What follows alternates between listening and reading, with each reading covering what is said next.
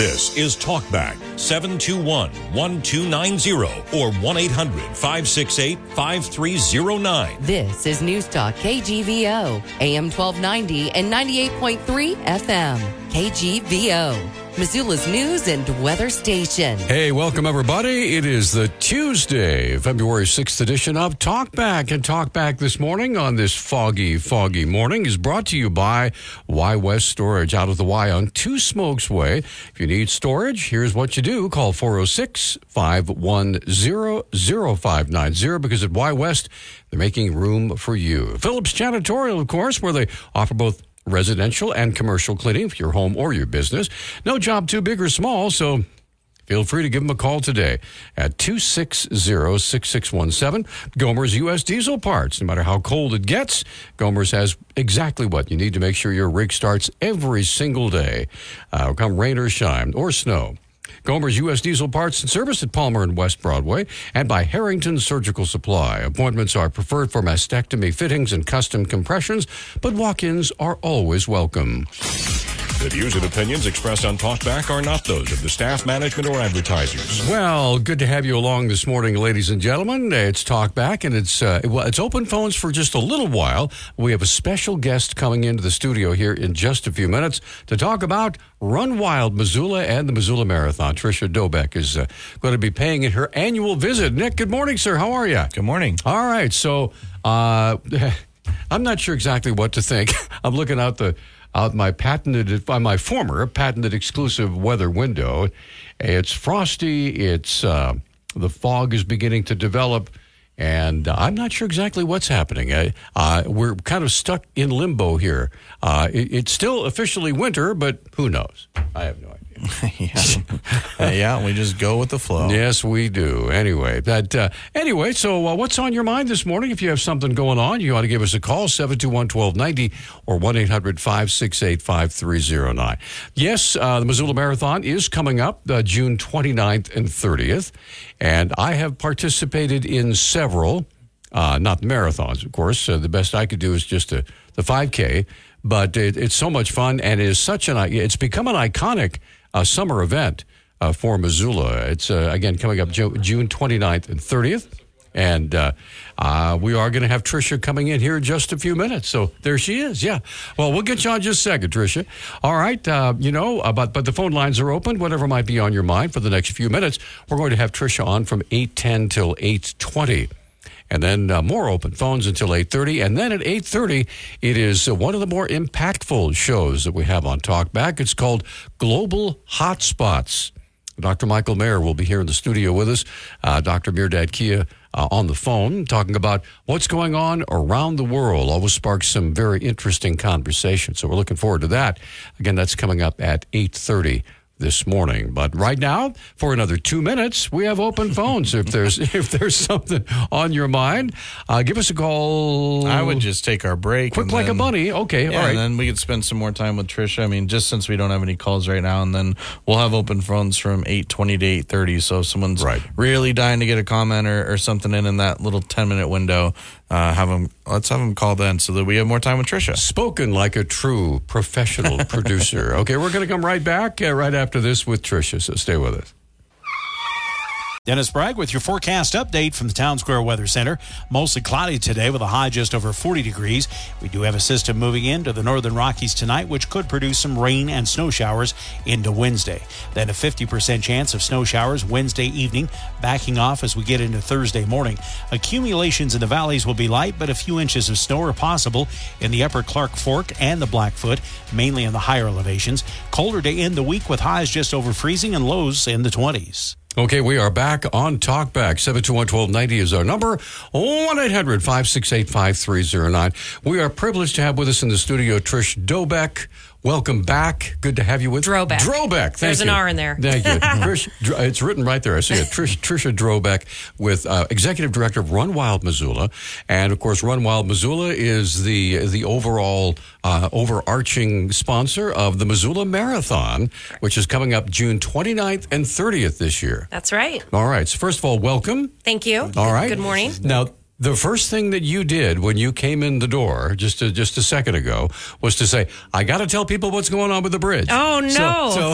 So, okay, so Yes. so obviously the half marathon and the marathon depend on the the Maclay Bridge. Correct. Well, there ain't no more Maclay Bridge. so so tell us uh, what what's the status? Sure. So um, we are just like all of the residents out in that area, waiting to hear um, if temporary repairs can be done to the bridge and if that is feasible when those repairs could be done. Um, so pending that you know that works out, then we can use the bridge, but. Probably a more likely scenario is that all of that is going to take a lot longer than the next four months, and we'll have to do some kind of reroute or um, perhaps get real creative and see what we can come up with. We go f- with a just giant trapeze across the river, Yeah, or do I one, know. of the, do one of those rope walking bridges. yeah, across. yeah, a raft flotilla might might be interesting. Well, that, that would be interesting. Yeah. or just like a ferry service. I'd like to see our wheelers get across that. Yeah. Yes, yes. Well, how about a ferry service? Sure, Across- yeah. With the rope, the Yeah, whole thing. yeah. Well, that might take a little extra time. Right. But we're just trying to be creative here. Right. But uh, but obviously, um, uh, one one would think that foot traffic would no, be nowhere near as as impactful as like heavy trucks or, or Right. cars, right? Yeah. But uh, uh, are, are you are is uh, Shane Stack and the wonderful folks at Missoula County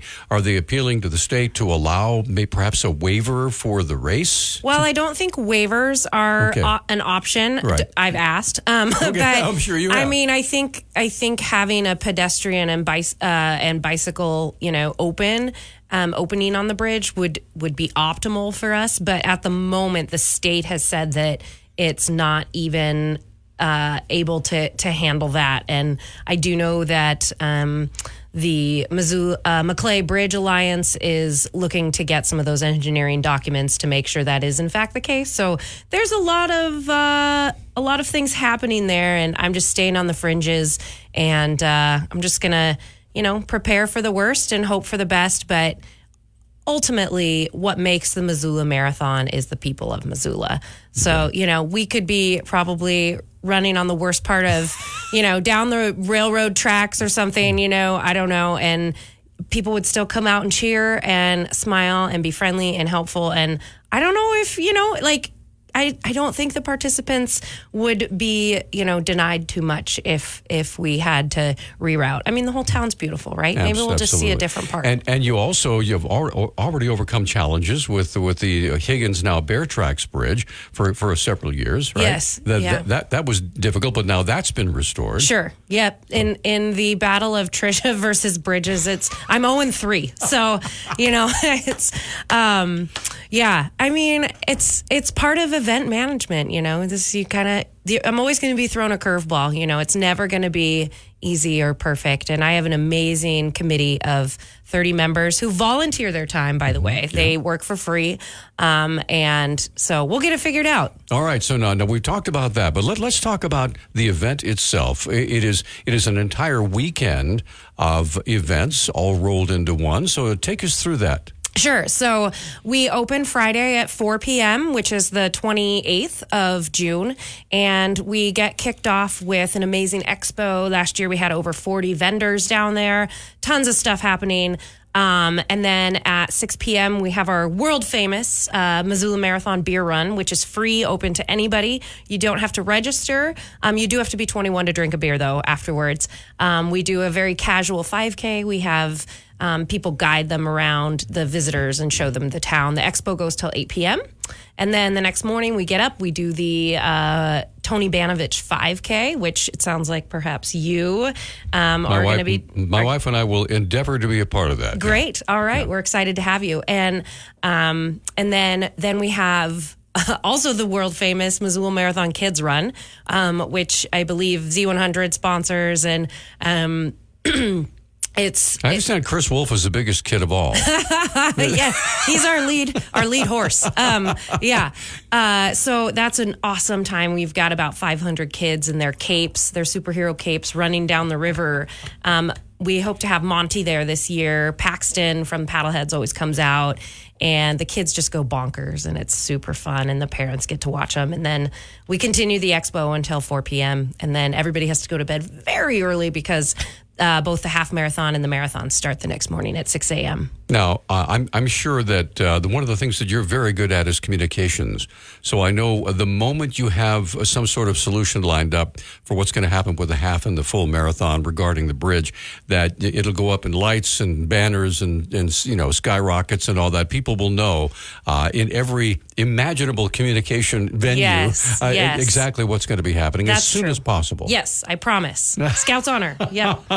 But uh, let, let's put it this way: in the immortal words of someone, we're working on it. That's right. All That's right. All right. So, and anything else that, how, how do people sign up? Where, where do they do Sure. to register? So um, you can go to our website, which is MissoulaMarathon.org, or you can visit us on social, um, which uh, currently we're doing an amazing giveaway um, on social media right now on Instagram, which is at Missoula Marathon.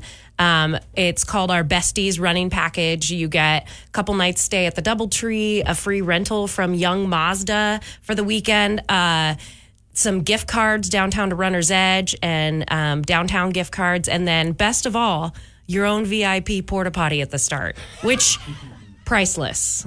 I mean, let's be real. Yeah, it is. It, it, it is one of the unique social experiments. Uh, maybe about 15, 20 minutes before the races start, the lines begin to form in front of it. Uh, uh, I, oh, you go. No, you go ahead. You have. You've got a child. You go ahead. I'll, I'll wait for the next one. You know, I mean, there, there, there's a lot. There's a lot of nerves, a lot of coffee. Yeah, exactly. yeah. And and people, uh, you find out how nice they are. That's right. And the and Missoulians are nice. but it would be nice to have your own toilet. Yes. Let's be Yes, real. yes, absolutely. All right. Well, it's always a pleasure having you. Thank you. uh, Thank you. for, for sharing all that, and and please keep us informed, especially us in the news department, because that will be a, that will be a very big one. Yes. Um, yep. It'll be a huge. Yeah, I'll come back and let everybody know. I love that. Please do. It's a pleasure, ma'am. Thanks, guys. Trisha Drobeck, thank you. All right, Run Wild Missoula. We're going to take a little break. We have more, and I mean more, of open phones on the way in the next ten minutes or so, and then it'll be uh, it'll be global hotspots with our friends Dr. Michael Mayer and Dr. Mehrdad Kia. Um, there's lots going on around the world right now, and especially as the United States and Iran and all that's going on right now, we'll be able to get a, uh, from folks who know the area and know exactly what's going on. So we'll get to that uh, starting at 8.30 this morning, but right now, it's time for open phones. So give us a call at 721-1290. We'll be right back. All right, crew, let's get her dug. Honey, you want to give me a hand? I'm planting that tree, remember? No matter how large or small your digging project may be, no matter how urban or rural, you must always call 811 before any digging project. 811 is our national one call number, alerting your local utility companies to come out and mark any lines they have near your dig site. You must call 811 at least two to three business days before any digging project so you can avoid hitting our essential buried utilities. This includes natural gas and petroleum pipelines, electric, communication cables, and water and sewer lines. So before you do this or this, make sure you do this. For digging projects big or small, make the call to 811. Brought to you by Common Ground Alliance. Are you looking for more in this world? Are you ready for something bigger? Then we are looking for you. The big hearted, the bold, the messy and the gutsy, the teachers, the growers, the builders, the skilled, the sharers, the change makers. We need you. We are the Peace Corps. In more than 60 countries, we go all in and all out. We are volunteers, partners, communities working together, living together, bringing our experience, passion, and joy to building a better world together. From tackling climate change in Mexico to keeping kids healthy in Kenya, from sustainable farming in the Philippines to education in Kosovo. We learn more, give more, share freely, and serve boldly. Are you ready to tackle the tough stuff? To go the distance to make a difference? Then we have a place where you belong. Join us at peacecorps.gov. Children are the greatest joy and our best hope for a better future. Friends, they are the future. But did you know that millions of kids are facing hunger every day? Food is not just food. It's energy, health, confidence, hope, and even love. Yes, love. Thank you! Learn more about how No Kid Hungry is helping end child hunger in America at helpnokidhungry.org. We all know the sounds of stress, but you may not know that your daily stress can affect you physically. Stress can give you sleepless nights, a pounding headache, stomach pains, or worse. If you've lost a job, worry about your next meal, or having trouble making it through the day, we can help. Text stress to 211211 to find a solution.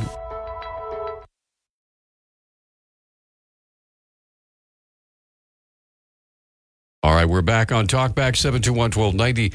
That's our number, 1 800 568 5309. Uh, Interesting conversation there, Nick, with, uh, with Tricia Drobeck, specifically regarding the Maclay Bridge. Uh, I, I wonder how many people realized, well, of course, the folks in Run Wild Missoula knew immediately what was happening as soon as they, uh, they closed the bridge down, aside from the. Uh, the problems that have come uh, come from uh, residents in the area not being able to use the bridge and having to go around and extend their their morning commute by several miles.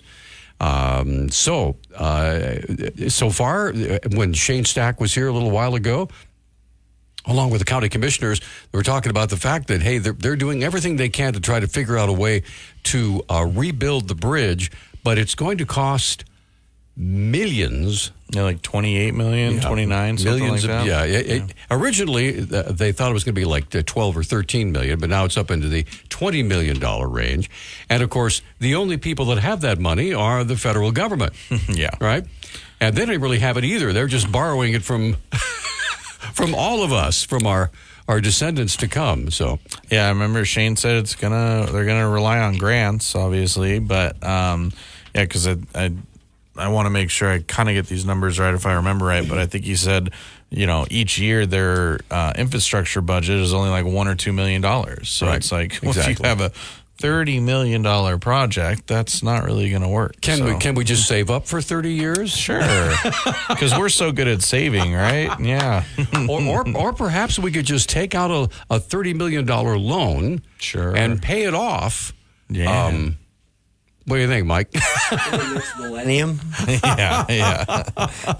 anyway, yeah, I, I, I don't know what's going to happen, but that's just one of the, the of the many wrinkles that goes into this whole infrastructure argument. And I know that uh, when Shane was here, one of the things that he emphasized, uh, as did the county commissioners, that um, uh, infrastructure. See, it, first of all, infrastructure is the least sexy thing you can do with public money, right? I mean, uh, the, like the bridges and the roads and all, all that sort of thing. It's it's not as exciting and glittery as uh, maybe a new uh, stadium or, or whatever it might be, but. If It's you don't have bridges, uh, yeah, if you don't have bridges, if you don't have roads, you're not going anywhere. And so uh, I think the as as Shane said, the uh, the pigeons have come home to roost um, when it comes to infrastructure because the Boy Scout Bridge up in Seeley Lake has the same problem, right?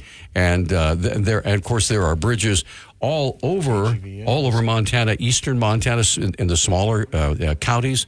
The bridges are failing, and those bridges are vital for communication for all the people that live there. And it- it's it's not just an inconvenience; it is, it could be a disaster in, in uh, you know in the offing. So, and I remember also uh, when Yellowstone flooded, that that entire bridge washed away. That had to be replaced as well. And so, anyway, so uh, on we go. We do have uh, a call. Oh, nope, we don't have a caller. Okay, that Mehrdad's on the line. We're going to get him on here in just a second. We're going to go ahead and take our break right now. Uh, 721-1290 is our number, 1-800-568-5309. When we come back, we'll have global hotspots. Uh, Dr. Michael Mayer here in the studio. Dr. Mehrdad Kia uh, will be joining us on the phone, and we're going to come right back after this brief timeout. So stay with us. Hey, Jeff, do you have a question? Dennis Bragg with your forecast update from the Town Square Weather Center. Mostly cloudy today with a high just over 40 degrees. We do have a system moving into the northern Rockies tonight, which could produce some rain and snow showers into Wednesday. Then a 50% chance of snow showers Wednesday evening, backing off as we get into Thursday morning. Accumulations in the valleys will be light, but a few inches of snow are possible in the upper Clark Fork and the Blackfoot, mainly in the higher elevations. Colder to end the week with highs just over freezing and lows in the 20s. Welcome back, everyone. It is uh, Talk Back, and it's uh, time for global hotspots right now.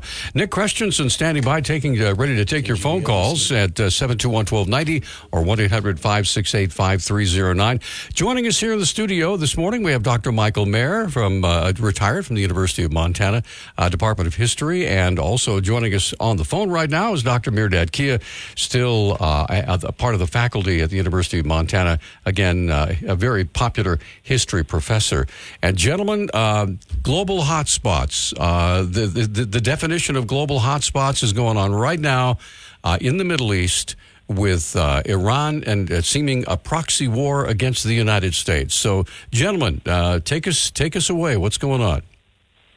Good morning to you, Peter, and good morning to Nick, and thank you for having us, and good morning to my good friend and colleague, Professor Michael Mayer. Um, really, uh, uh, an issue that is very interesting. It's only a, a few months ago that we were all talking about the war in Ukraine, and now we are all talking about the the the war in the Middle East or the possibility of even a greater confrontation between Iran and the United States, uh, which should tell you something that uh, this conflict in the Middle East uh, was basically created by Iran to a large degree uh, with its uh, support or proxy network, Hamas, and it had the blessing of Russia and China uh, because it uh, sort of diverted the attention from Ukraine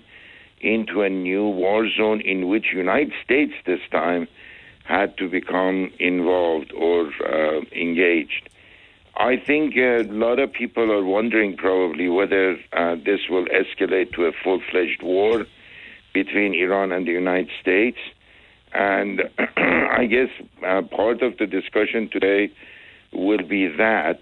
Um, uh, but let me just say, and I, I would just uh, go quiet after that and pass it to Mike, uh, is, you know, I want to remind um, folks on both sides of the divide, Democrats and Republicans, about two other alternatives when you're dealing with a rogue state like Iran um, and uh, how we have responded so far. Really, we have bombed targets, but everybody knows this, these, these are not serious operations against Iran. Uh, we could have done a much greater damage, of course, to the Iranian uh, Revolutionary Guards and to the Iranian government. And the reasons why we are not doing it, we can discuss it. But let me give you an example. Example on the Democrat side, I'll take you to March 1999 uh, to June 1999, when a Democrat president, President Bill Clinton, uh, in collaboration with uh, the North Atlantic Treaty Organization, NATO, carried out aerial bombing campaign against the Federal Republic of Yugoslavia, uh, i.e., Serbia, during the Kosovo War, and uh, it it did such a damage to the Serbian uh, armed forces and economy that Serbia surrendered uh, basically within weeks. Uh, to the Republicans, I want to remind them of another. This was the Democrats as an example. Uh, there was a United States uh, Air Force, Navy, and Marine Corps carrying out airstrikes, codename Operation El Dorado Canyon, against Libya on April, in April 1986 during the presidency of Ronald Reagan in retaliation for the West Berlin. There was a discotheque bombing a few days earlier, and uh, this uh, attack on uh, on Libya included attacks on the tent, the tent in which the Libyan leader uh, Muammar Gaddafi uh, spent some time in, and this will tell you why Libya uh, did not act as a, as a, as a rogue state for a long time to come after that. And that tells you why there are attacks and there are attacks. And uh, so I just gave you the two examples previously by a Democrat president and a Republican president to say that there are many ways of retaliating uh, if you really mean business. All right, uh, gentlemen, we do have a caller on the line right now. This is Nancy. Nancy, good morning. You're on Talkback on uh, Global Hotspots. Please go ahead. Good morning, and uh, this is a fascinating and also a tragic subject. Um, uh, the United Nations, I've always had doubts about uh, that organization, and now we know and we've heard uh, evidence that there were some uh, members of the UN that helped uh, Hamas attack Israel. And I want to talk about these constant wars. Uh, the military industrial complex, I believe that they uh, destroy, of course, the earth, the soil, water, and it seems like the four emergencies that the United Nations are constantly talking about are Central uh, African Republic, the Iraq, South Sudan, and Syria. And uh, they're constantly wanting more and more financial help. But I don't see how financial aid that uh, goes into the billions and billions and billions is going to help these emergencies if we continue uh, these terrible, terrible military attacks on one another uh, globally. And I agree with you. I believe this can be solved politically without uh, a shot of a gun. But I'm telling you, we're at the uh, edge of uh, a brink of World War III with this Biden administration. And I'd like to hear your thoughts on this uh, this morning, gentlemen. Thank you so much. Nancy, thanks for the call. Gentlemen, please go ahead. Mike. Well, go ahead. Yeah, sorry. Whoops, are we on? Yes, sir. Um, I, would like to uh, elaborate just a bit on, on Nancy's comment. Uh, what she's referring to is the 12 employees of the United Nations Relief and Works Agency um, are are alleged to have and, and, really known to have taken part in the October 7 attacks on Israel, um, including members who took part in, in rape and kidnapping. Uh, the UN fired them three months later, um, and uh, nine of them were terminated. Uh, two were killed, and one um, uh, is uh, we don't know. Um, but a number of members of UNRWA or UNRWA have suspended their contributions. That includes England, the United States, Finland, Italy, and a, a number of other mostly Western countries. Um, and I think it's also important to realize that over over a number of years, those UNRWA funds went to build Hamas's tunnels, uh, went to uh, pay for anti-Semitic and uh, textbooks to be used in the West Bank and Gaza. Um, and the United States is the largest donor to, to that agency. Uh, $340 million of U.S. taxpayer money went to that agency in 2022. And there have been calls for reform in that agency for many, many years. And not much has happened. Um, maybe this will be the, the trigger for something. Is that money still going in from the United States? Well, no, the United States has suspended contributions, yeah, as, yeah. as have most of the major Western countries. Right. Dad, we have a minute before we take a break. Uh, uh, would you like to reserve comment until after the break? Yeah, let's go for the break because I agree with what Mike just said. And I think it's just shameful what has happened, and it shows that this money was being funneled without any supervision or any accountability of any sort. Okay, with that, we're going to take a break. All of our other phone lines are open. Uh, calls are coming in right now 721 1290, 1 800 568 5309. Global hotspots will continue until 10 o'clock this morning, and uh, we're just uh, focusing on the, the hottest spot, if you would, would be right there in the Middle East. We're going to come right back with more right after this. Hey, welcome back. This is Talkback. 721-1290 is our number. It's uh, global hotspots going on right now. Uh, Dr. Um, Dr. Michael Mayer here in the studio. Dr. Mehrdad Kia uh, is on the phone. And I do believe we have Emmett, who has been waiting the longest. Emmett, good morning. You are on Talkback for global hotspots. Go ahead, please. Oh, thanks for taking my call. Well, my question is this. On Fox News, they briefly mentioned something which was very concerning. I wanted more information about it. They said that there is a possibility, you know, we all know that Iran has wanted a nuclear weapon and has a nuclear weapon. They're trying to build something. But a commentator said that perhaps that Iran could have a nuclear weapon as early as six months from now. Have you heard anything about this? Is this absolutely true or not, or is that just mere speculation? If we're on a countdown from six months from today and they'll have a nuclear weapon, they'll use it against the United States or Israel. Other nations ought to retaliate, get involved with their nukes, and it's ideas machachos. It's World War III, the annihilation of nations. Um, what do you think? I know they want a nuclear weapon, but are they going to get one in the next six months, or Okay. was that speculation by someone on Fox News? Let's uh, let's let him So answer that question. answer Thank you for the call, Emmett. Appreciate it. Yeah, good, very good question, gentlemen. Uh, go ahead, uh, Mehrdad. Yeah, so um, I, I have bad news for Emmett. Actually, it's much shorter than six months.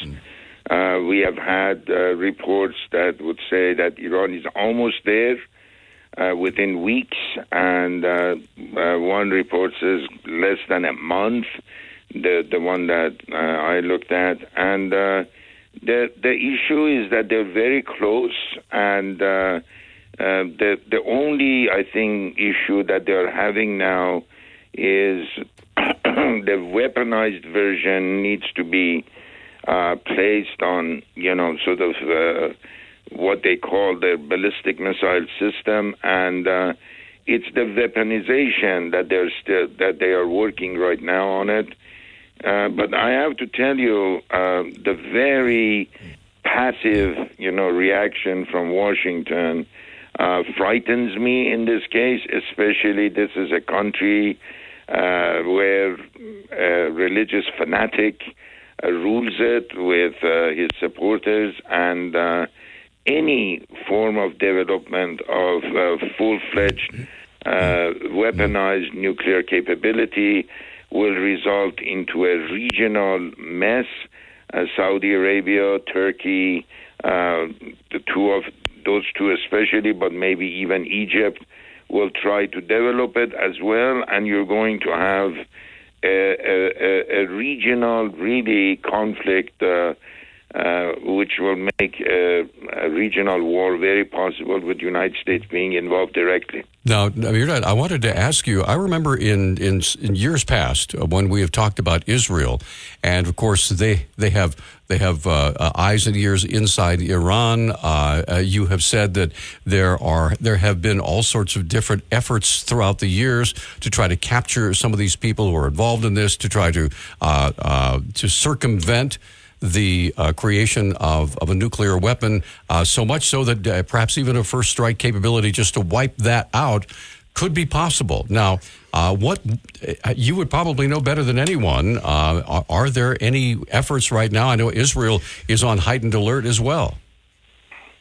Yeah, Israel has been on very, very uh, anxious and very worried state for many years now.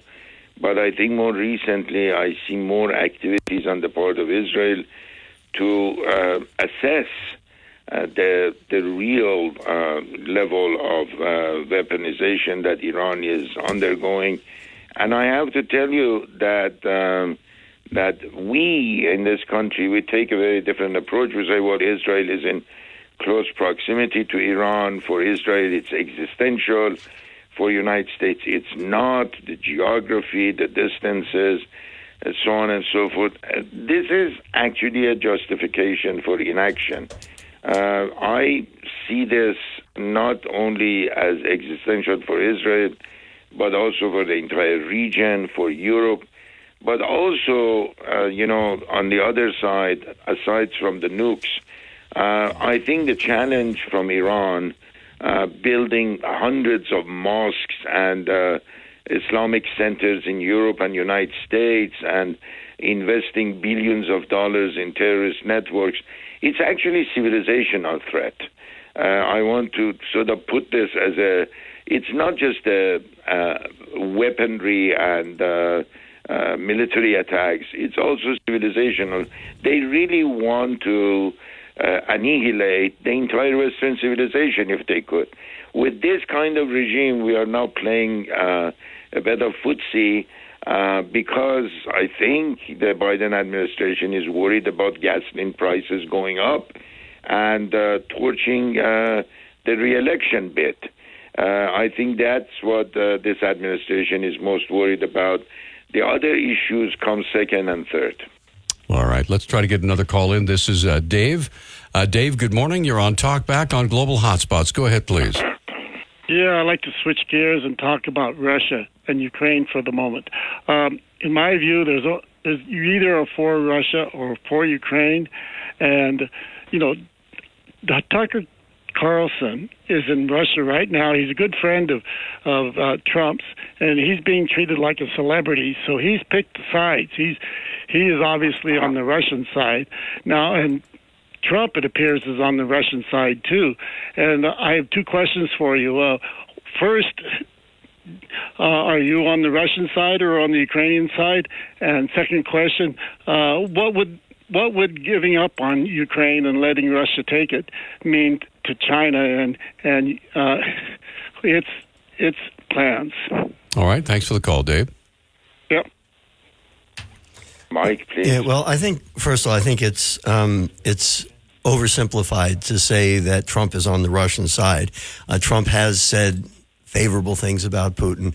He has not endorsed in any way the uh, Russian invasion of Ukraine or the, the seizure of territory. And to be honest, I don't really have much of a clear idea about exactly what Trump's policy would be. I don't think he's really articulated a, a, a, a clear policy on this. Um, uh, the effect of Ukraine being conquered to or losing a big chunk of its territory to Russia, I think would be um, unfortunate in many respects. One one of them, as as Dave said, would be on China. It would certainly embolden them, and they're they're constantly looking toward Taiwan. And as uh, people may know, the recent elections, uh, probably the most anti-Chinese communist candidate won those elections. Although his party, he only got about, I think it was 40% of the vote, and his party does not control a majority of seats in the parliament. So, but um, it certainly has, uh, that, that election certainly has, has given China yet another reason to feel grievance and to, uh, and to start rattling sabers. With that, we're gentlemen. Yeah, I, well, I because um, because Dave asked for personal opinion or personal commitments. I was uh, for Ukraine even before this war started. I was for Ukraine uh, when uh, Russia invaded Crimea during the presidency of uh, um, uh, Obama. And we didn't do anything about it. We basically uh, declared that this was the back door of Russia. We didn't have any innate interest there. I was for reaction back then. I've always been with Ukraine, and I stand with Ukrainian people and their right to resist Russian aggression. And um, I actually have opposed, and I've stated it, uh, these moves by Tucker Carlson and like minded people uh, who basically believe that this war is just useless and uh, we should just let Putin uh, get away with uh, the invasion. Uh, I'm fiercely opposed to that. And I am fiercely for us standing with the people of Ukraine and helping them uh, defend their country and its independence. Okay, with that, we're going to take a break. We have Jeff and Jerry both waiting to talk, uh, to share this morning on Global Hotspots. Uh, several other phone lines open, and we'll continue until 10 o'clock this morning, uh, talking about this area as well as others. We'll be back with more right after this. Hey, we are back on Talkback. 721-1290 is our number, and we have about four minutes here. Uh, gentlemen, uh, Michael and Mehrdad, and we have folks waiting on the line, so let's get Jeff on the line right now. Uh, Jeff, good morning. You are on Talkback, sir. What's, uh, what's on your mind? Hey, good morning. Uh, three things, really. First of all, uh, 100 years ago, we tried to appease Japan and Germany, and we see how well that worked out. So any efforts to appease Russia I suspect would have uh, equally successful results um, in Europe, and that's something we don't want to do. Um, regarding Iran, Iran and uh, nuclear weapons, um, there's three parts, and you hit on all three of them. But uh, the uh, enrichment of uranium 235, I've heard it's just days away. They're already at 60 percent, which is which has met the, the threshold for weapons grade, and to get from 60 to 90 is not difficult. The other two parts are more difficult to actually build the uh, the bomb itself and then to mate it to an ICBM, which goes through a lot of stress. Is going to be the uh, those are going to be the harder parts, but uh, yeah, they're already well on the way. Um, But third of all, and I'd like to, I know it's global hotspots, but I consider the United States part of the globe.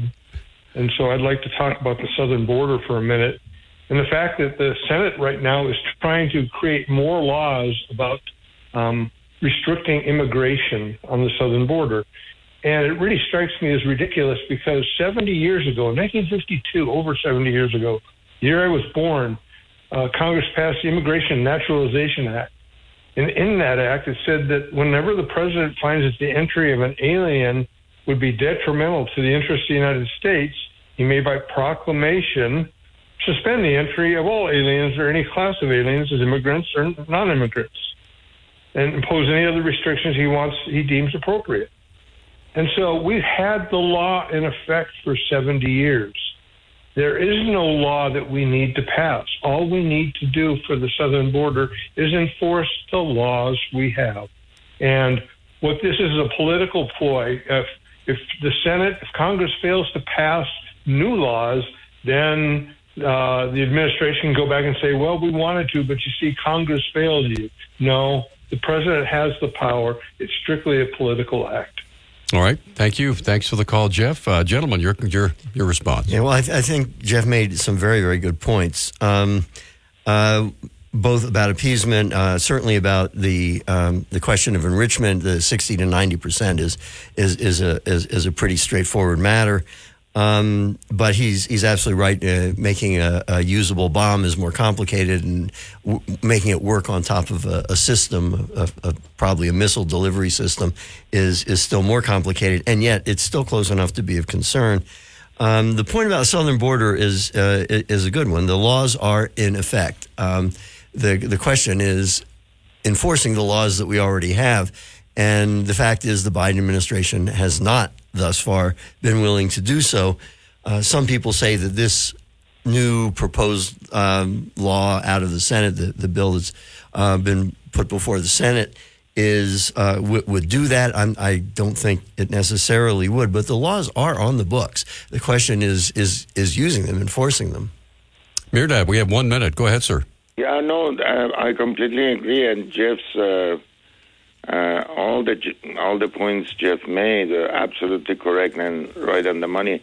Uh, with the with the southern border, you know, it's my humble opinion that it's uh, merely a political uh, sort of move uh, to change uh, the voting balance in Texas and in some other southwestern, you know, states I think, uh, you know, there are certain people on one side of the political spectrum who want to, you know, create a uh, more uh, Democrat-oriented Texas rather than a Republican, uh, the Republican one. And I think this is uh, allowing all these people coming and saying, and we well, are. there are no laws. There are many laws in the book, and they have to be enforced. We're out of time. We'll be back after the top of the hour.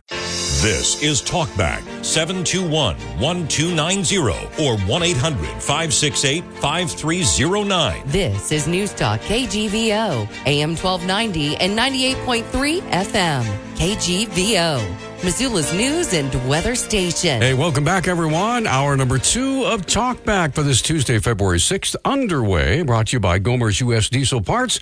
Matter how cold it might get, Gomer's has just what you need to make sure your rig starts every single morning.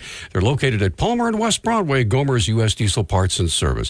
Y West Storage out at the Y on Two Smokes Way for pricing and availability for storage. 406 510 0590. Y West making room for you. Harrington Surgical Supply, where their mission remains the same to restore confidence and comfort into your daily, daily life and also brought to you by Phillips Janitorial. Your home or your business or your home and your business, they do it all. And your satisfaction 100% guaranteed. 406 260 6617. The views and opinions expressed on Talkback are not those of the staff, management, or advertisers. Hey, welcome back, everyone. Glad to have you along. Global Hotspots rolling right along this morning. Nick Christensen over there taking your phone calls. On the phone with us right now is Dr. Mehrdad Kia uh, from the University of Montana here in the studio, Dr. Michael Mayer. And gentlemen, we have uh, the, the phone lines are rapidly filling up for Global Hotspots, as it often does. And so I know you, you wanted to start off with an opening statement, gentlemen, or should we go directly to callers? Let's go directly to callers. Uh, Jerry has been waiting the longest. Jerry, good morning. You are on Talkback. Please go ahead, sir. Good morning, and it's a pleasure listening to you. I listen to your program just about every morning on your mobile app, and uh, while I'm out of town. But my question this morning is: I, I believe that everything that Biden is doing is politically related. I read a post this morning that one of the reasons that he will not do anything against Iran, attack it either as oil refineries or anything else, because he's afraid that anything he does will affect the price of gasoline and increase the price of oil before the elections, and that would be detrimental to any of his political plans. So I'd like to hear your response maybe to that concern, and I'll listen to you off the air. Jerry, thanks Thank for the call. Thank you very much for a great program. I believe you've already covered that. Yeah, but, right. But Thank- please go yeah. ahead. Well, and thanks, Jerry, for the for the comment. But uh, as Mehrdad made that point uh, a little earlier, and I think I, I think it's right. I think it's also true, and, and Biden's not alone in this, but he seems to be a particularly acute case of a president whose foreign policy is driven very powerfully by domestic political um, consequences or implications, and it's especially true in an election year. But I, I, I mean, I think that his initial support for Israel was politically driven, and his withdrawing some of that support from Israel is politically driven, and uh, it's just uh, it, it, it's obviously not the most stable way to, to, to run a foreign policy. But, and again, he's not he's not unique in that regard, although he does seem to be uh, an extreme case. Mehrdad, did you want to comment? Yeah, no, I as I mentioned earlier, I think uh, uh, the White House, and in particular the president himself, um, are very worried that um, uh, escalating and starting a broader war, um, if he attacked Iran, uh, would basically, uh, you know, cause a major jump in uh, gas prices and it will undermine his uh, reelection uh, campaign. And of course, there are other issues. I think ideologically, this administration um, comes from a position that the Middle East, in fact, is not a place where the United States should become involved militarily, though it is, but it should contain rather than suppress and uh, there, there are a lot of people in the in the background that we are not talking about. Uh, let's talk about George Soros, for example, uh, and uh, some of you know people who actually believe in his line, such as our Secretary of State Blinken, such as the former envoy for negotiations with Iran, Robert Malley. Uh, they basically believe that uh, the regime in Iran is more or less an anti colonial, anti imperialist, anti American regime, which still enjoys a lot of popular support inside the country. Though it might be a joke, there are folks even in this town uh, who believe that uh, individuals like Soleimani, who was killed by a drone, was a, a you know popular man in Iran. You know, uh, this nonsense. But anyway, there are people who basically use that line to say that we should not uh, engage in um, in you know military confrontation with Iran, and uh, we should more or less coexist with it and contain it. But I have to tell you, uh, the way I've seen this conflict escalate from a confrontation between um, between Hamas and Israel into Houthis in Yemen attacking uh, now international ship, shipping lanes uh, Hezbollah in Lebanon uh, escalating its attacks against Israel, even uh, Iran's proxies in Iraq uh, attacking now U.S. bases. Um, I don't think this policy of appeasement will work. And I, I call it a policy of appeasement because that's what it is. It's going to make the Iranian regime more brazen. Um, so I, I, I am very worried about uh, this approach to foreign policy, but who am I anyway? All right. well, you're here on this program, and we appreciate your, your, your wisdom and the experience that you have when you when you are on uh, sharing this with us. We appreciate it very much. We're going to take a break. Helena, Joe, and Nancy are all waiting to visit with you. This is Global Hotspots. We do have a couple more lines open if you'd like to get involved in our conversation. We'd love to have you. We'll be back right after this. You want the best. Dennis Bragg with your forecast update from the Town Square Weather Center. Mostly cloudy today with a high just over 40 degrees. We do have a system moving into the northern Rockies tonight, which could produce some rain and snow showers into Wednesday. Then a 50% chance of snow showers Wednesday evening, backing off as we get into Thursday morning.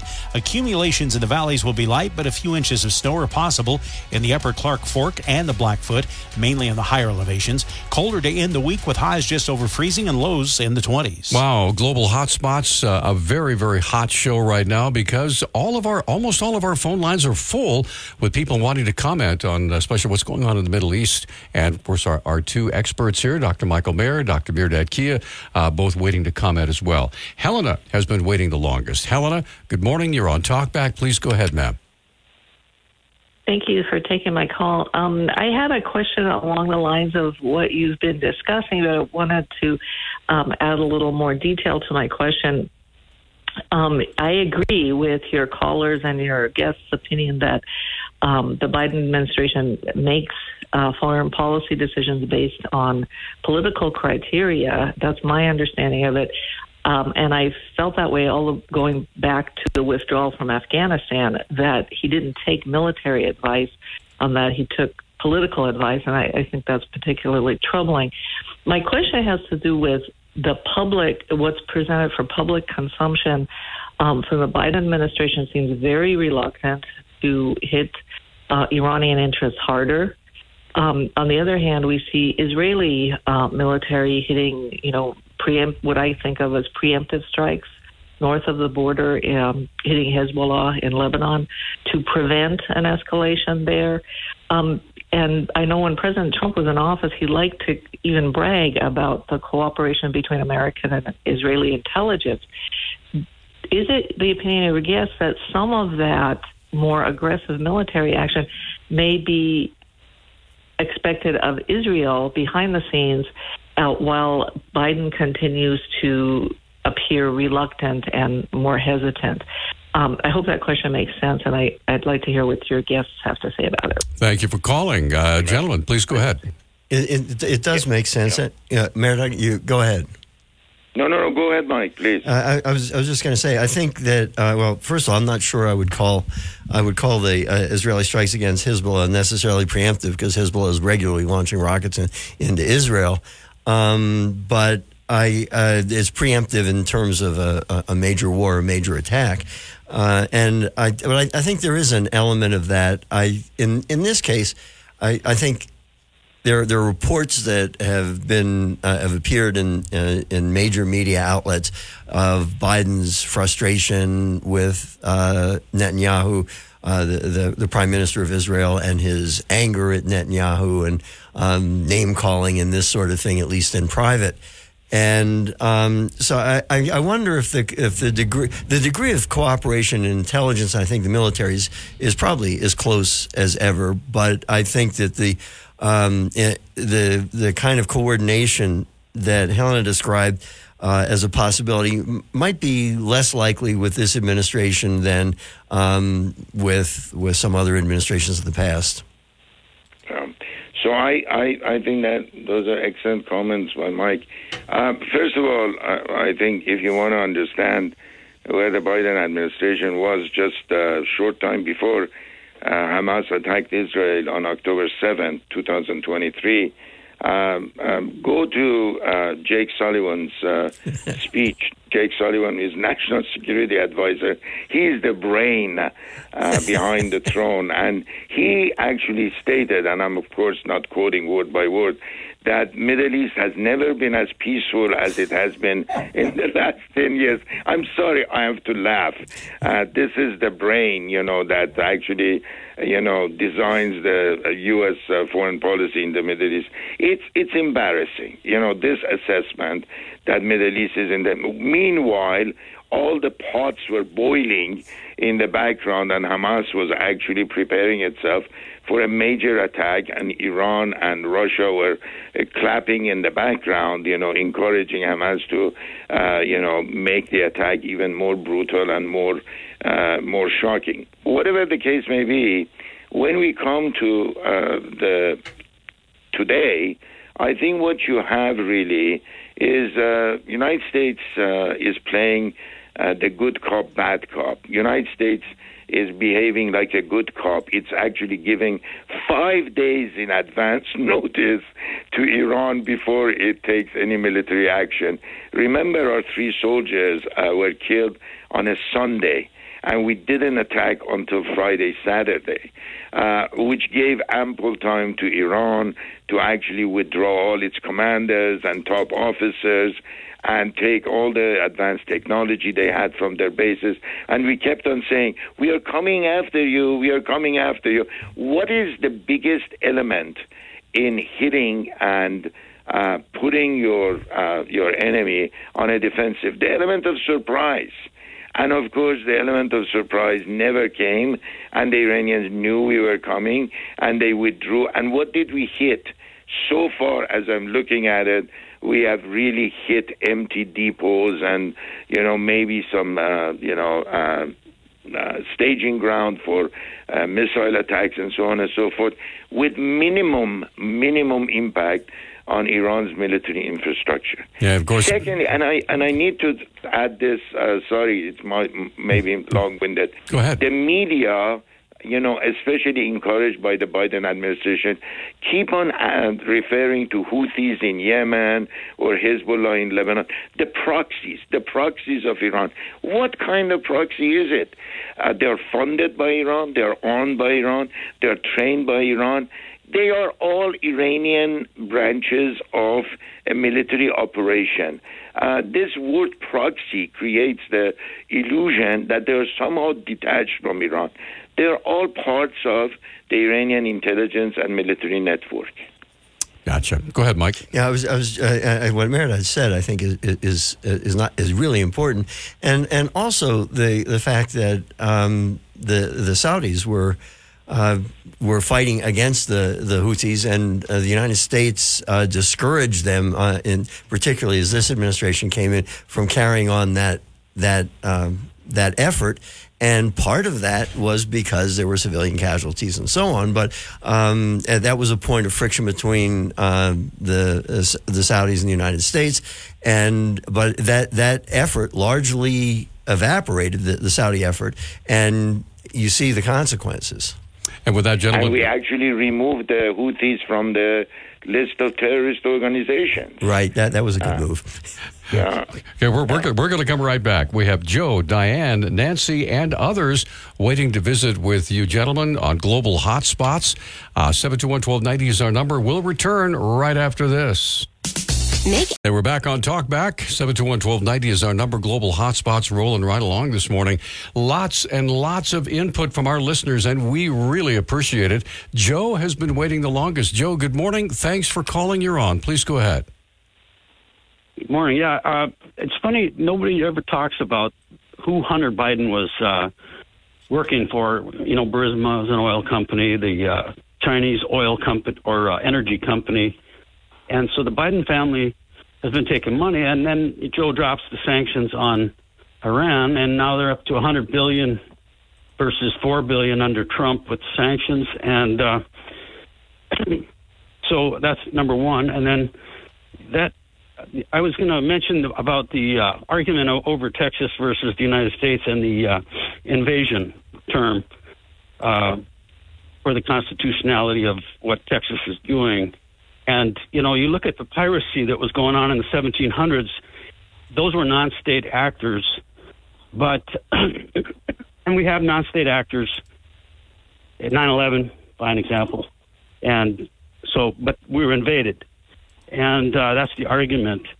Uh, but I, I wouldn't doubt that the English and the Spanish probably gave safe harbor to those pirates that they preferred, and the money was fungible. So, uh, and number three, if if you could talk a little about Jimmy Carter, Cyrus Vance, and Andrew Young, I would love to hear that conversation again. Okay. Thanks for the call. And, uh, gentlemen, so please go ahead. Interesting questions there. Yeah, yeah Joe raised a number of, of, of points. Um, on the question of, of Texas versus the United States, they're, they're competing constitutional um, uh, language that, that, that, that are brought to bear. The, the question of immigration, Constitution gives the question of immigration squarely to the federal government. But it does make an exception for a state if a state is invaded. And so the, then the question becomes what exactly is an invasion and how, how, how one defines that. I'm not sure we get much help from the uh, Barbary pirates uh, to which Joe was referring. Uh, for one thing, there, there, there were no um, state actors helping them out. Uh, they, were, they were pirates and they weren't in, in this hemisphere, but they did interfere with American and other shipping. Um, on, on, the point of view of uh, Jimmy Carter and Cyrus Vance and Andrew Young, uh, there are certain similarities, but uh, again, as, as Mark Twain said, uh, history uh, doesn't repeat itself, but sometimes it rhymes. okay. All right. Uh, let's get another call in. Unless, uh, Mehrdad, you have a comment, or should we go to our next call? No, the most memorable statement from Andrew Young was a reference to Khomeini at the time of Iranian Revolution that he is a saint and a holy man. yeah. You know, this is when self projections go nuts. That is, he looked at Martin Luther King and and he looked at uh, Bishop Tutu in South Africa, and he thought, well, here is the Bishop Tutu of Iran. Uh, the only difference was, I think, uh, Khomeini killed about 50,000 people more than Bishop Tutu would have ever dreamt of. All right, let's get Yeah. Di- let's get Diane on the line. Diane, good morning. You are on Talkback. Thanks for holding. Please go ahead. Good morning, and thank you so much for taking my call. Um, this rolls back to kind of just uh, when Mehrdad was discussing earlier about how the you know swiftness with with which uh, Iran might become a nuclear armed country. Um, given that it's clearly inevitable at this point, um, would you mind um, kind of comparing and contrasting the danger that that represents um, compared with the same in North Korea, for instance, and just you know um, how one or the other is better controlled, uh, et cetera. Um, just some comments on that. Okay. Thank you, Diane. I'll Thanks for the call, gentlemen. Please go ahead. Mehrdad. Yeah, I think uh, you have very similar regimes uh, in North Korea and Iran, uh, both fanatical and both uh, fiercely um, and dogmatically anti-U.S. and anti-West. And uh, the the thing that uh, and both, by the way, backed by Russia and China. There are a lot of similarities. Uh, one of the few countries, the quote unquote supreme leader of Iran, has visited, because he hasn't visited many countries, and for the last 40 years he hasn't given a single interview. But one of the few countries he actually uh, visited was North Korea. And uh, Iran looks at North Korea as the ideal state. You know, it has the nukes and it has the backing of Russia and China.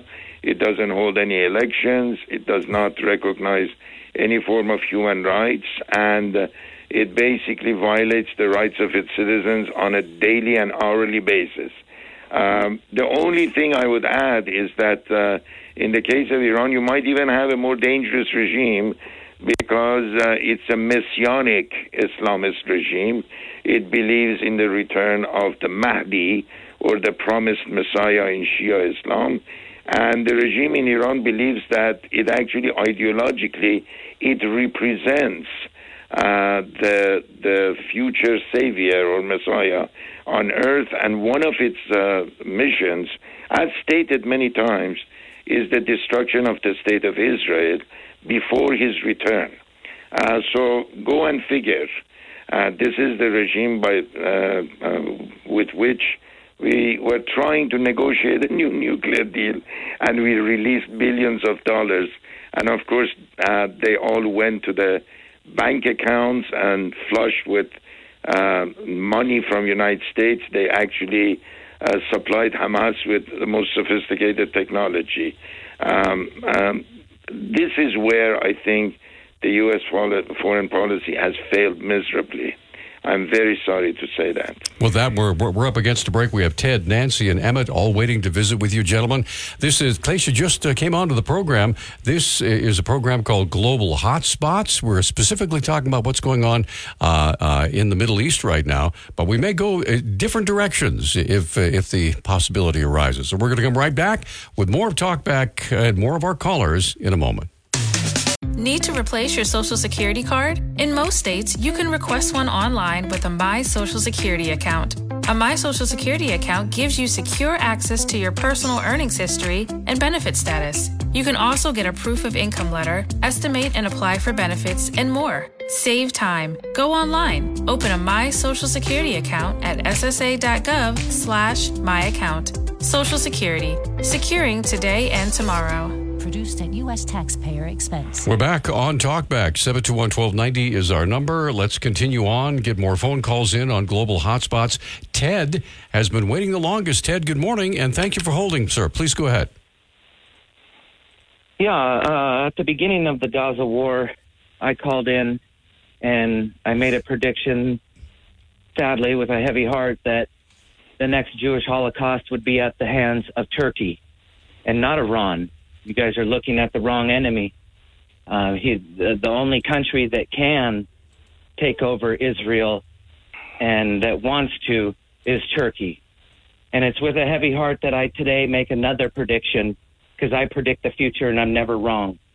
and that the United States will let Turkey do it. Our hatred for Russia is much greater than our love for Israel. Israel has always been a, mil- a, a proxy military base for the West. But the gatekeeper to the Mediterranean and Black Sea is Turkey, and we will always be subservient to them. So thank you guys very much for my well, call. Okay. Um, all right. Uh, interesting comments. Gentlemen, uh, Mehrdad, go ahead, please. Yeah, I, I, I have a little bit of doubt about that uh, scenario. You know, it it takes some discussion but uh, for Turkey to pose any major threat to Israel, there is Syria in between uh, in terms of territory. Turkey is also a member of the NATO. I don't know if the uh, other members of the NATO would even allow Turkey to make that kind of destructive move. But uh, it is true that Erdogan um, is an ideologically fanatical Islamist. He's basically the version of Muslim Brotherhood in Turkey. You know, he wears a suit and tie, but he's a religious fanatic, and I think and I believe he's an anti Semite. Um, and he has turned Turkey from a semi democratic path it was taking uh, for decades into a very dictatorial and authoritarian regime. Uh, but uh, it's a member of NATO and it's uh, it is considered to be a valuable ally for the United States, especially watching Iran to the east and the Arab world to the south. The, the one thing that, uh, that I would add to what Mehrdad said uh, is that um, it's it's important to be a little careful about generalizations like Israel has always been uh, a military outpost for the West. Um, early on in its history, the West did not supply arms to Israel. In fact, the main supplier of arms to Israel in the war for independence was uh, was Czechoslovakia. And early on, the Soviet Union briefly was a supporter of Israel, and um, things. Things, things shift, and uh, uh obviously, uh, the, the, Suez War in 1956, and particularly the uh, Seven Day War in 1967, um, shifted that a lot. And uh, as, as the Soviets uh, more and more began to back uh, uh, the Arab nations. But um, again, the, the, these broad generalizations require some some nuance. All right, let's. Yeah, and I think we we always uh, tend to say, "Oh, Israel has always been backed by United States." As as late as 1967 June war, uh, if uh, Israel used any uh, foreign technology, it was actually Mirage jet fighters uh, produced by France, not United States. Okay, let's get Nancy on the line. Nancy, thank you for holding for so long. We apologize for that, but uh, you're on. Please go ahead. Okay, thank you for taking my call again. Okay, I have a theory. I believe that if a war between Iran and the United States does begin, uh, it will start on American soil. And the reason is is that uh, open border has been open for decades. I mean, don't just blame the Democrats. The Republicans are just as uh, uh, guilty of keeping it open. George uh, Bush Jr. Uh, was supposed to build uh, 750 miles of border wall. He had the funds and he got the uh, the vote and of the Congress and also Senate. Uh, Speaker Paul Ryan fought against uh, President Trump and his border security. We have a built-in army already here of terrorists and also the Chinese. I just want to remind everybody that last year, 24,000 uh, young Chinese males were caught entering our country illegally. And we are being warned periodically by uh, FBI Director Christopher Wray that every day the Chinese are attempting to uh, hack into our, our electrical grids, our uh, water plants, and also our transportation systems. So, and uh, just uh, also in Venezuela, the Hamas being that is uh, funded by Iran, they're uh, training the Mexican cartel how to build tunnels, and the Hamas are, are experts uh, at tunnel making. And um, so I believe the war will actually start right here on American soil. What do you think? All right, uh, Nancy, thanks for the call. Gentlemen, please go ahead. Mike? Uh, it's hard to predict the future. Um, and um, I, I, I, don't know. I, I think just um, taking a wild guess, if there if there were to be some eruption of a war between the United States and, and Iran, or it's uh, or a broader a broader war, it's most likely to be some lieutenant somewhere on the spot making a, a decision that goes wrong. Um, then uh, there's something like that. Although it, it's the, the the security on the southern border certainly is uh, a major concern, and it uh, and I think it's important to realize that although Nancy's point is well taken, that the border has been um, open to one degree or another for a very long time, has never been open the way it's been for the last three years. Mehrdad. Yeah, I think I think I think a war with an open warfare. We are in a war in some ways, but uh, an open war between two armed forces, Iran and United States, is highly unlikely. Uh, the Iranian regime is obsessed with only one thing survival. And they do need a conflict with the United States because that's all they can uh, uh they can do at this point to blame everything, every problem, from impl- inflation to unemployment to horrible economic situation uh, on. It's United States always the scapegoat, and uh, they're using this war also to blame everything on United States and Israel um, being present in the region. That's how they need it. They do not need to be destroyed by United States. So they are doing everything in their power uh, to irritate, agitate, ignite uh, confrontations here and there, um, but not directly to the point that United States will destroy the military capability of the regime in Tehran. With that, we're, we're, we're up against a break. 721-1290 is our number, and we have Emmett and Dave both waiting uh, very patiently. They've been on before, so they uh, agreed to wait till the we get all of our other callers on. So we're going to come right back. We do have other phone lines open on this global hotspots, and another 18 minutes to visit about either this or other hotspots around the globe. And I know Michael's has, has been wanting to shift gears a little bit. Maybe, perhaps we will. We're going to come right back after this. One more reason. Meet Ingrid, fiery spirit, carrying grandma, proud trucker. I've logged more than 4 million miles in my truck. If people knew what I know, lives could be saved. I was driving outside of Ohio when a gentleman stopped suddenly in front of me. But it takes my 80,000 pound truck 200 yards to stop. I'd given myself extra room, but it's not a chance worth taking. It's, it's our roads. It's, it's our safety. Visit www.sharetheroadsafely.gov. Hey, we're back. This is Talkback, and this is, of course, Global Hotspots, which continues. A lot of great comments. A lot of uh, new callers have been uh, joining us today. But uh, Emmett has been waiting the longest. I know he was on before, and, and we appreciate his patience. So, Emmett, uh, what's your comment? Go ahead, please. Well, I have more of a, another question. It follows up with we were talking about ICBMs. They're harder to get. Um, about the ICBMs that Iran would need to de- deliver the nuclear weapon, but don't doesn't Iran already have ICBMs? That's the only logical thing. It would be illogical to develop the nuclear capability and they say, "Whoops, we don't have any ICBMs. We need to build them now and take a while." I assume they had ICBMs so then they got the nuclear material that they're getting in a few weeks. They can just attach it to the nose cone of the ICBM and launch it to wherever they want, you know, to start the nuclear war or wherever they need to. I assume that.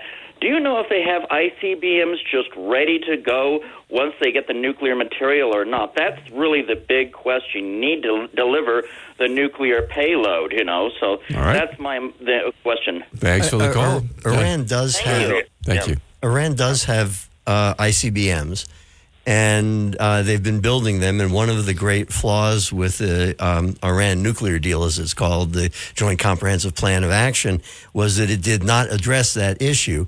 But it's not quite as simple as just snapping uh, an atomic or, or nuclear device on on top It's of not like a Lego things. set, right? Right, exactly. It's it's it's a complicated thing, and uh, you need to get something that is small enough and and will attach and deploy properly on on one of these things. I'm I'm not an expert on uh, on nuclear weaponry, but it it's it's And- not quite as simple as just sticking what uh, sticking what you've got on top of this. Most of these uh, nuclear devices are fairly large. And it won't detonate upon launch. Right. Yeah. Well, that's a big thing. Anyway, uh, Mehrdad, go ahead. Yeah, no, it it has limited capability, but uh, their missile system, from what I understand, by ICBM it means intercontinental uh, nuclear capability or ballistic missile capability. It has ballistic missile capability, but it doesn't have intercontinental, which means that it cannot reach United States, for example. Uh, something that uh, North Koreans have developed. Uh, and uh, this is one issue. The other one, as Mike uh, mentioned correctly, it's uh, the weaponization and to placing it in a weapon uh, enriched uranium form. Uh, Iran um, does not have it right now, and it's working on it very rapidly. And it is basically it has purchased. I know that's one. Uh, a number of Soviet R-17 uh, Scud B short-range ballistic missiles uh, from the Libyan government at one point, and also from the Russians, and they are using that model to actually advance their technology. Okay, let's get another caller on. This is Skip. Skip, thanks for holding. You're on Talkback. Please go ahead, sir. Thank you, Peter, and and uh, Dr. Mehrdad and Dr. Mears. Uh, thanks for coming on and discussing all this stuff again. Uh, in the discussion this morning, I hadn't heard anything about what I I believe is the reason that Netanyahu wants to continue this conflict uh, with Hamas as long as possible is because as soon as it's over, he's in a lot of trouble in other areas, and and the longer it keeps going, the uh, the longer he's he's in he's in charge. Is there any is there any uh, weight to that, or I, I hadn't heard it discussed, and and uh, I'd like to be corrected if it's incorrect. Okay, Thank yeah. Skip, thanks for the call. Yeah, I, I'm not sure that, that, that that's actually the case. I mean, I think that he does have political problems. They haven't gone away because of this, but they've uh, uh, certainly been submerged. I think that when everything settles down in in Gaza and wherever else, uh, some of these. Uh, divisions or disagreements in Israeli society will come out. And also, the fact is that although the nation will tend to rally behind a leader in times of crisis, and, and this is a, uh, as close to a crisis as Israel's had really since since 73 or, or 67. Um, but if you if you recall, in after 1973, although the country rallied behind Golda Meir, uh, a couple of years later in an election, she she and Labor were turned out for the first time, and so there there is a consequence to being the party in power when things go wrong. Um, I, I think the main reason that they're still in Hamas, Hamas is still launching missiles toward Israel. Um, that's the reason, uh, you know, the fact that there, there's a danger to Israeli citizens uh, from Hamas is the reason that they're still there. Okay. Yeah, I think uh, in a in a nutshell, uh, Israel is a multi-party democratic system of government. Has a basically very very vibrant uh, democratic political life, free press, very critical. Netanyahu has been uh, criticized on many occasions as a result. However, I think the overwhelming majority of Israelis still uh, want a government which will stand up to Hamas and destroy it. They do not want to go to pre October 7th, 2023. That's why so many Israelis oppose a ceasefire. Ceasefire, and then what? Hamas will refuel, will rearm, will reorganize.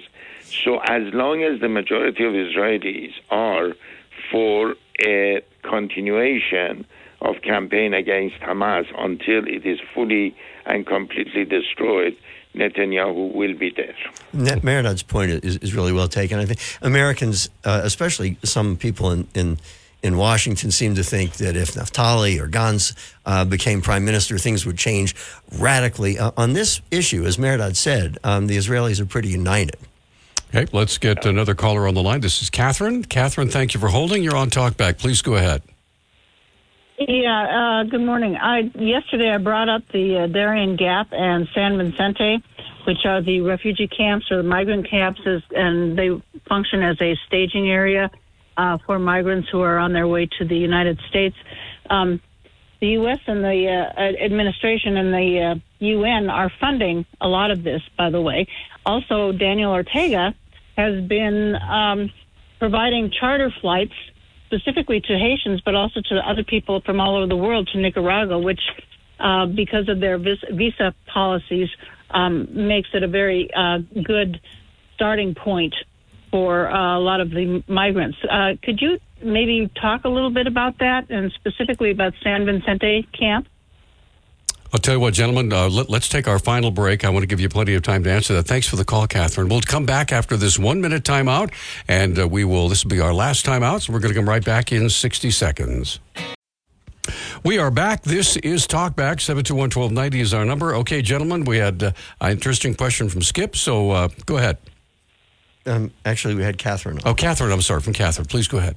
Yeah, um, well, I, I, think there are a lot of sources for funding for uh, for the migrants, as as she as she mentioned, and um, I, am not sure. Again, what what to, I'm, I'm, not sure exactly what, what one can do about it. I mean, there are there, uh, uh, you don't want people starving in, in, in, these in these places or on the way to the United States. So uh, it, it's uh, it's a very difficult situation. Mehrdad.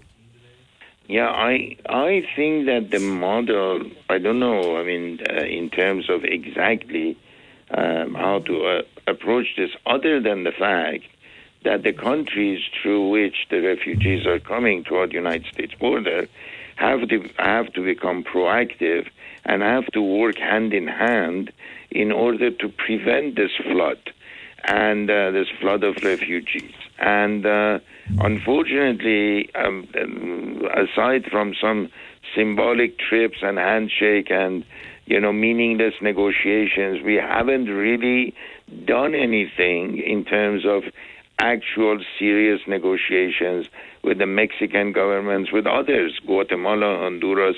This is not my field of expertise, but I know that we haven't done enough to understand what this uh, flow is all about and how we can slow it down and address some of the issues that the refugees have before they arrive on the U.S. border. You bet. And, and uh, the Mexican president is perfectly happy to let this flood continue through his country and into the United States, so it's not a problem for him. And he seems to enjoy. Uh, creating some problems for the United States as well. All right, let's get Dolores on the line. I believe first time caller. Dolores, good morning. Thanks for holding. You're on Talkback. Please go ahead. Yeah, hi, thank you. Good morning, and thanks for taking my call. Yeah, uh, good. Uh, I just have a comment and uh, nice tie into what Catherine uh, had uh, asked about. Uh, I am a Montana snowbird wintering uh, 30 miles from the border in Arizona. I see the white buses constantly coming with tinted windows from the border carrying uh, the migrants to mostly Tucson and Phoenix uh, every day.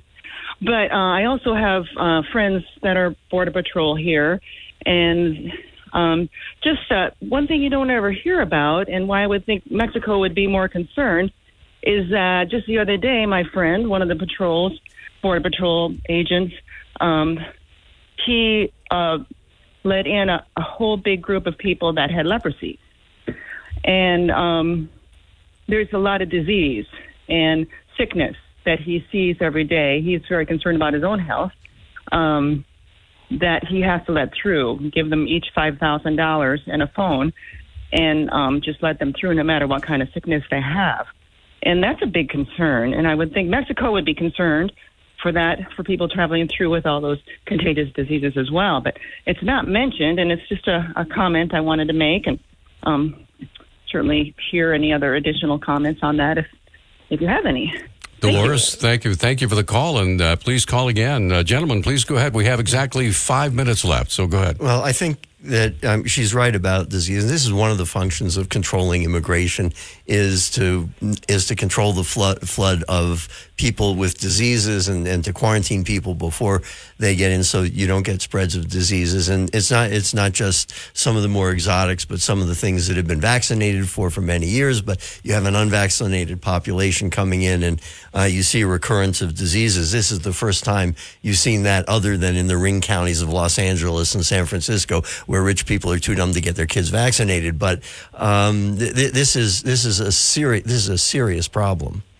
Mehrdad. No, I, I completely agree, and I think uh, uh, aside from the spread of uh, diseases, I think I'm I'm also equally concerned about the kind of people uh, at times that are coming. You know, we had these uh, basically military age males uh, from countries um, whose governments basically hate us. You know, there's Chinese, you know, there's Iranians, you know, and uh, as, as an uh, as an Iranian who's now proudly a citizen of the United States, I know we had to go through years of um, FBI, you know, and security and uh, you know check, and also preparing ourselves for exams to become citizens of the United States.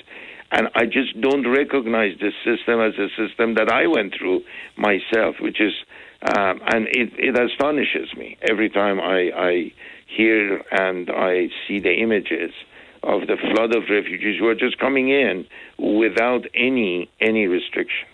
Well, gentlemen, we have we have reached a point where we, we need to make some closing statements. Dave, I apologize we couldn't get you back on, but perhaps another another time we'd, we'd uh, love to have you uh, during open phones to express your thoughts.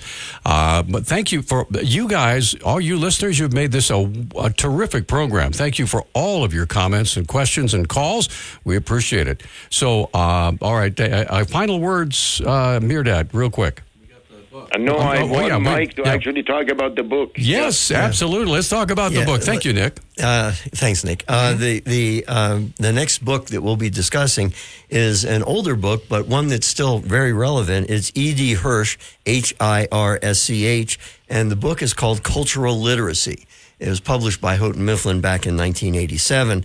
Um, it's it's it, it, it's an interesting book uh, for a variety of reasons, but his basic argument is that just making out the words doesn't make you literate anymore. That you need to have a context for it, and that that there are certain markers, there are certain things that educated people or literate people know and are and need to know in order to be able to read successfully. Uh, for example, if someone says um, that's his Moby Dick, you, you don't need to be an expert on Melville, but you need to have some idea that, the, that the novel is about obsession or what the 19th century called monomania. Uh, just yesterday, Mehrdad made a, a reference. He said somebody had the patience of Job, and yeah, again, you don't need to be a major theologian, but you need to know the Bible story in order to make sense out of that. Otherwise, if you read that, you're completely illiterate, and that that's the point Hirsch is making is that it's a question of content as well as skills, and it, it's a um, it's an interesting book. It's, it's highly relevant for today, and the it, we'll be talking about it on February nineteenth. Sounds good. Uh, Mehrdad and Michael, thank you so much. Uh, any any quick words before we let you go? No, thank you as always to you and to Nick to, and to all our listeners and those who made fabulous calls and asked fabulous questions. All right, all right. Uh, thank you so much, uh, Doctor Doctor Mayer. Good to have you. Good All right, so so Mr. Nick, what's coming up on tomorrow's fabulous program, sir? With one minute left in our time together. Hmm, Okay, I'll drag it on. Yeah. Um, from eight ten to eight twenty, we're gonna uh, revisit with our folks um, for our Battle to Beat Cancer, that event that's coming up here in a couple months. Uh, so we'll do a quick ten minute talk with them, and then from eight thirty to ten, it'll be uh, Dr. Patrick Barkey. He's the director of the Bureau of Business and Economic Research at UM. So we'll talk about all things the economy. And again, uh, the, another very popular guest. We, we look for our phone lines to be full up with that as well. So, gentlemen, thank you uh, so much for sharing your expertise. And again, thank you to all the callers. Yeah, the callers really hit it out of the park, and we very much appreciate uh, you taking advantage of. Of this program. So, yeah, that's what uh, Global Hotspots and all the other special programming that we have, uh, the Montana World Affairs Council as well. So, get out there and make it a great day, and uh, we will see you tomorrow morning at 6 a.m. Uh, of course, uh, Ace Sour Wine will be behind the microphone for Montana Morning. So, till then, have a great day, everyone.